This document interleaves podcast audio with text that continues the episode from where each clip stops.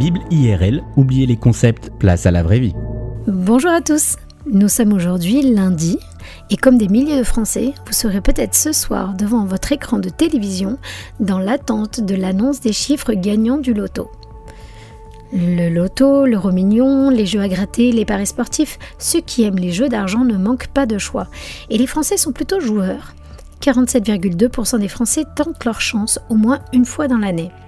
À cela, on peut ajouter les joueurs de poker en ligne et autres casinos dont le succès a explosé ces dernières années.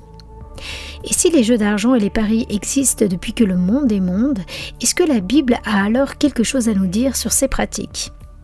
Je vais peut-être vous étonner, mais vous ne trouverez pas dans la Bible un verset qui dit explicitement que les jeux d'argent sont un péché, ni même que de parier c'est mal.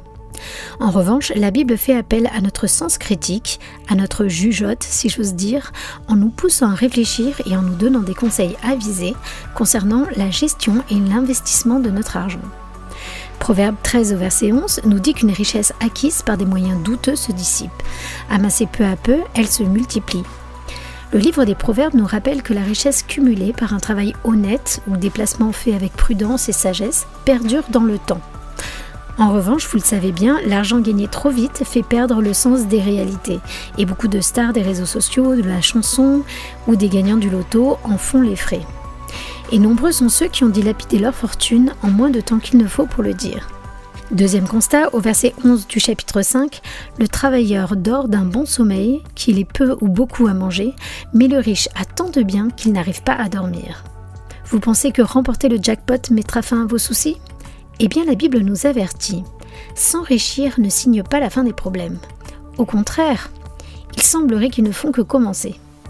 La peur de perdre ses biens dans un mauvais placement, d'être la cible de voleurs, de profiteurs, la pression exercée par l'entourage qui compte sur vous financièrement, la jalousie ou l'envie de ceux qui n'ont pas autant que vous, ou encore la gestion des personnes qui gèrent votre fortune, autant de choses qui viendront troubler votre sommeil.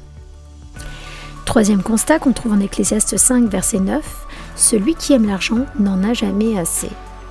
Bizarrement, plus on a de richesses et plus on se soucie d'en avoir. Un billet en pousse toujours un autre, comme on dit dans le monde des affaires. Quoi de plus addictif que l'argent et le pouvoir qui va avec? Combien de familles, par exemple, se déchirent sur des questions d'héritage? Au verset 17 de ce même chapitre, la Bible convient que lorsqu'elle est le fruit d'un travail honnête et qu'elle n'opprime pas les plus faibles, la richesse est une bénédiction de Dieu et une source de joie. Et elle peut être une source de joie effectivement quand elle ne prend pas le contrôle de nos vies, qu'elle ne nous empêche pas de dormir et qu'elle n'interfère pas dans nos priorités. En résumé, la richesse est une bénédiction lorsqu'elle ne prend pas dans notre vie la place qui revient à Dieu. Quel que soit l'état de votre compte en banque, je vous invite à réfléchir à la place que prend l'argent dans votre vie et si besoin à remettre vos priorités en ordre pour que Dieu puisse régner dans vos cœurs et vous redonner la paix. À très bientôt!